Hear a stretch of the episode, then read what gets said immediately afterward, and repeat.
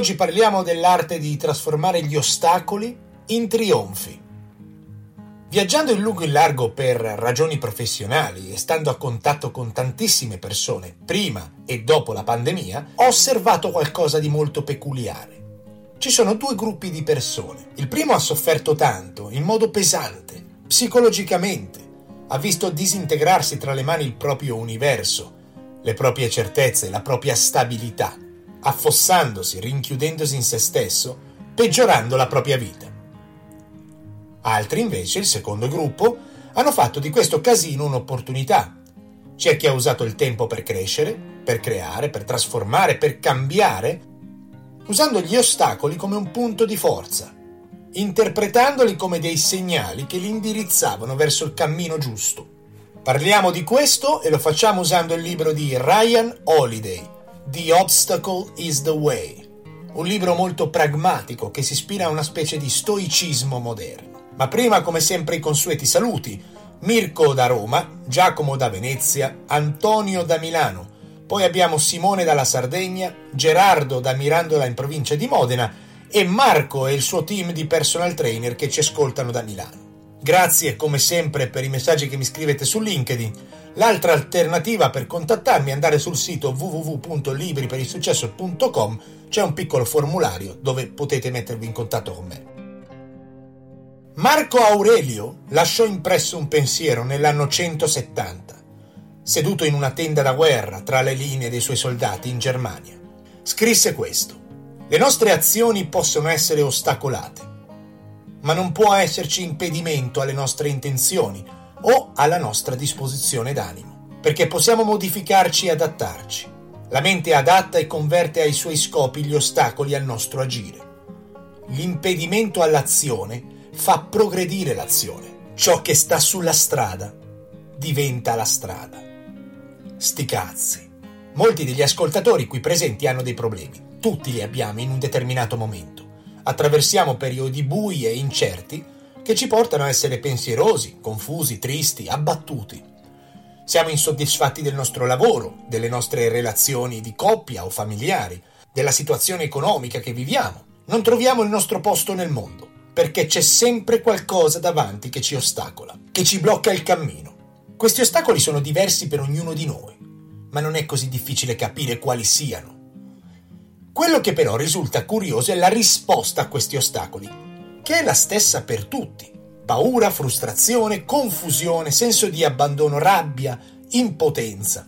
La prima risposta, quella più naturale, è cercare il colpevole fuori. Il capo, i politici, la crisi, il covid, la sfiga, quando realmente il problema è uno solo, il nostro approccio, il nostro atteggiamento davanti all'ostacolo. Noi viviamo in un secolo felice, in comparazione con quelli passati. Togliendo il Covid e il conflitto russo-ucraino, oggi la situazione internazionale è abbastanza stabile. Non abbiamo avuto guerre mondiali o situazioni limite come nel secolo scorso. Tempi difficili creano uomini forti. Gli uomini forti poi creano tempi facili e i tempi facili creano gente debole. La maggior parte dei nostri problemi sono interni. Soffriamo di abbondanza, non di scarsità. La tecnologia va a una velocità mai vista. Si muore di obesità, non di fame serve un atteggiamento diverso. E la proposta di Ryan Holiday ha tre passaggi da seguire. Il primo riguarda la percezione che abbiamo dei problemi e degli ostacoli.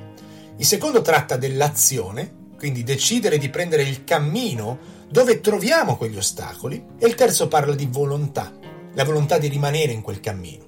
Iniziamo con la prima parte.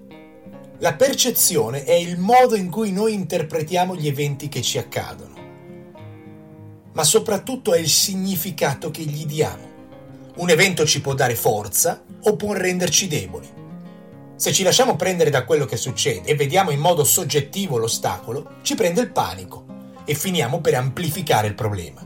Nel libro fa l'esempio di Pericle. Durante le guerre del Peloponneso, mentre navigava tra le acque del Mediterraneo, un'eclissi solare all'improvviso fece scendere la notte più profonda durante un giorno soleggiato. Tra i marinai cominciò a diffondersi il panico e la paura, pensando che questa eclissi fosse un monito a una tragedia.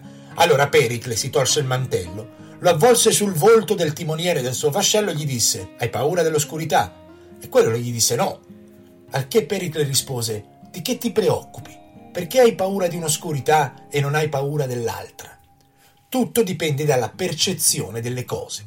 D'altra parte, se rimaniamo calmi quando succede qualcosa, senza spaventarci né sovraeccitarci, bensì rimanendo imperturbabili, vedremo le cose come sono, né buone né cattive, e questo ci dà un vantaggio. Facile a dirsi, estremamente complicato a farsi, lo so. Quando vi trovate davanti a un ostacolo, tenete bene in mente queste cose. Concentrate i vostri sforzi su quello che potete controllare. Siate oggettivi, non fatevi prendere dalle emozioni e cercate una cosa positiva di quello che sta succedendo. Quando ho iniziato a gestire l'azienda dove lavoro oggi, che si occupa di eventi in diretta, eventi molto importanti, spesso con delle conseguenze spaventose se le cose vanno male, per diversi anni soffrivo una tensione pazzesca. Pensavo a tutto quello che poteva succedere, mi guardavo intorno, osservavo il montaggio e la mia testa mi portava a pensare a tutti quegli scenari catastrofici che potevano accadere Pensate, ci sono migliaia di cavi. Se solo uno di quei cavi va a farsi fottere, tutto può saltare. O un errore umano. Sono così tante le cose che possono andare storte che lo stress mi consumava.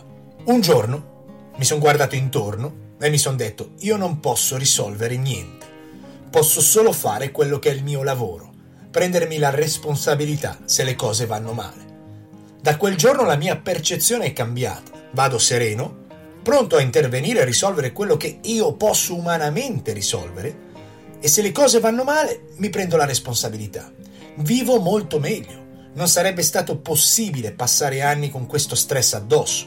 Controllo i miei nervi, sorrido, respiro, facciamo tutte le prove del caso e al 99% va sempre tutto bene. Ma il punto non è questo, bensì il fatto che andava bene anche prima, quando mi ammazzavo di stress. Capite la differenza? La gestione del panico, della paura va allenata, ci devi passare dentro, devi affrontarla e poi la potrai gestire. C'è da entrare in uno stato mentale che i greci chiamavano apateia, vuol dire assenza di passione, di emozioni, l'apatia, che poi però ha preso dei connotati negativi nella società moderna, ma in certi momenti uno stato mentale di questo tipo ci permette di vedere le cose come stanno, senza influenze esterne. Pensate a quando dite è successo un casino. È successo, è un fatto. Ma che sia un casino è una percezione vostra. Invece di dire questo, dite è successo e che cosa è successo. Descrivetelo in modo dettagliato, ma senza attribuire aggettivi catastrofici. Iniziate con le parole che usate, perché definiscono il vostro mondo. Per esempio, molti di noi hanno vissuto e vivono delle situazioni molto difficili al lavoro. Chi non ha avuto un capo stronzo, che ci faceva la vita impossibile? Ma se invece di un inferno in terra fosse un'opportunità?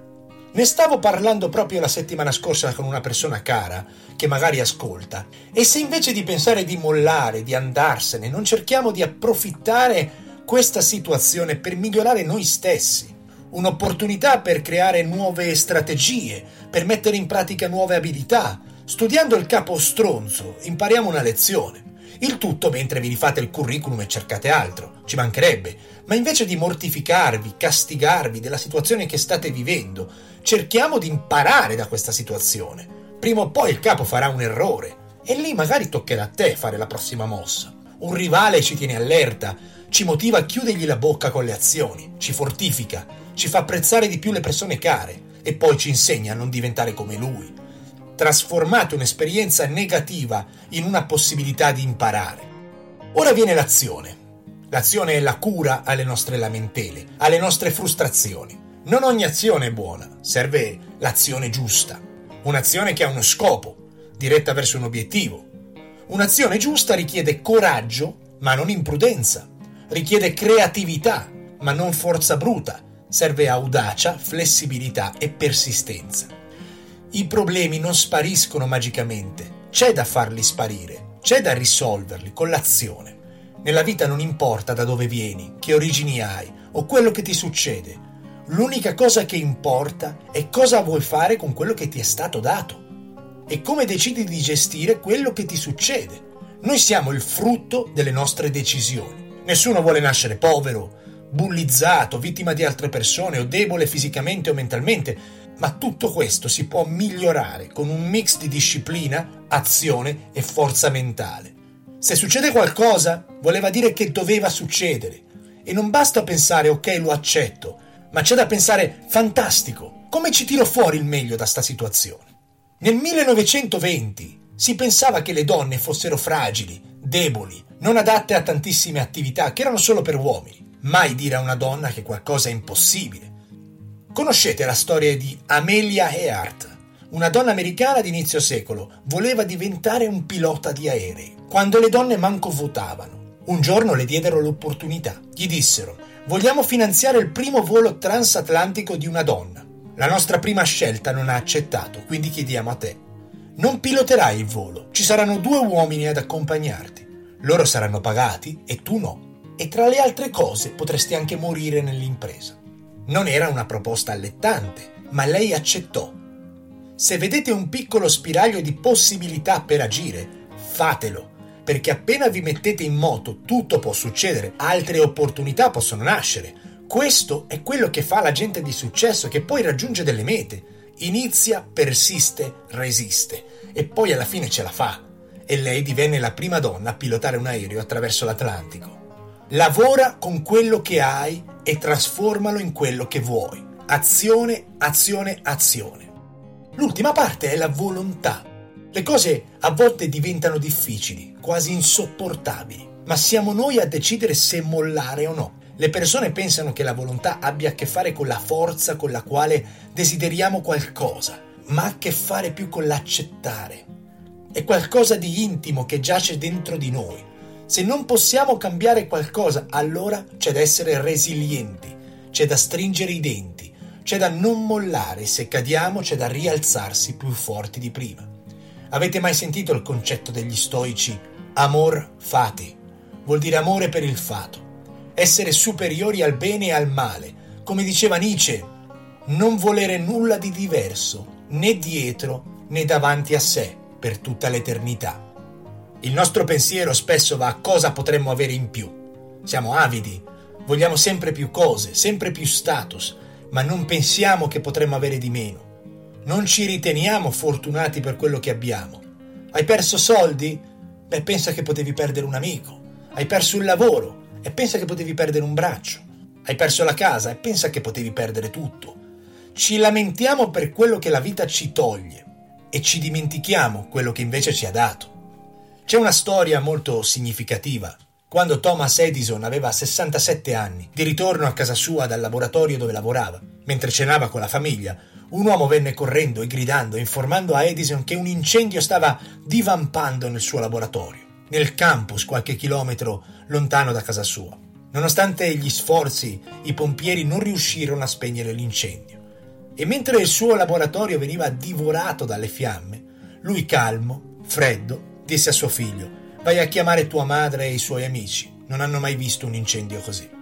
I suoi impiegati, esterrefatti da questa reazione, gli chiesero, ma, ma cosa stai dicendo? Tranquilli, abbiamo solo buttato via un po' di scartoffie. Una reazione del genere ci dimostra che per fare grandi cose nella vita bisogna saper resistere alle tragedie, agli inconvenienti. E quelle non erano scartoffie, erano il lavoro della sua vita. Spunti, note, prototipi, tutto in cenere e meno di un anno dopo sistemò tutto e tornò a trionfare meglio di prima. Questo è un atteggiamento che dovremmo seriamente tenere in considerazione. Citando Marco Aurelio, tutto quello che vi serve sono queste tre cose. Un giudizio oggettivo in questo momento, l'azione altruista in questo momento e la volontà di accettare quello che abbiamo in questo momento. Indipendentemente da dove vi trovate oggi, non lasciatevi trasformare dagli eventi, dagli ostacoli, usateli per imparare. Gli ostacoli sono come l'ossigeno per il fuoco, ci fanno elevare, ci innalzano, ci ispirano, ci portano a superare i limiti da noi conosciuti. Dategli il benvenuto, guardateli negli occhi e andateci addosso con tutto voi stessi. Sono il segnale che vi sta indicando il cammino, perché è dietro questi ostacoli che trovate voi stessi. Non affrontarli significa perdersi. Ricordatelo sempre quando inizi a avvistare un problema, l'ostacolo che trovi in mezzo al tuo cammino diventa il cammino. Grazie.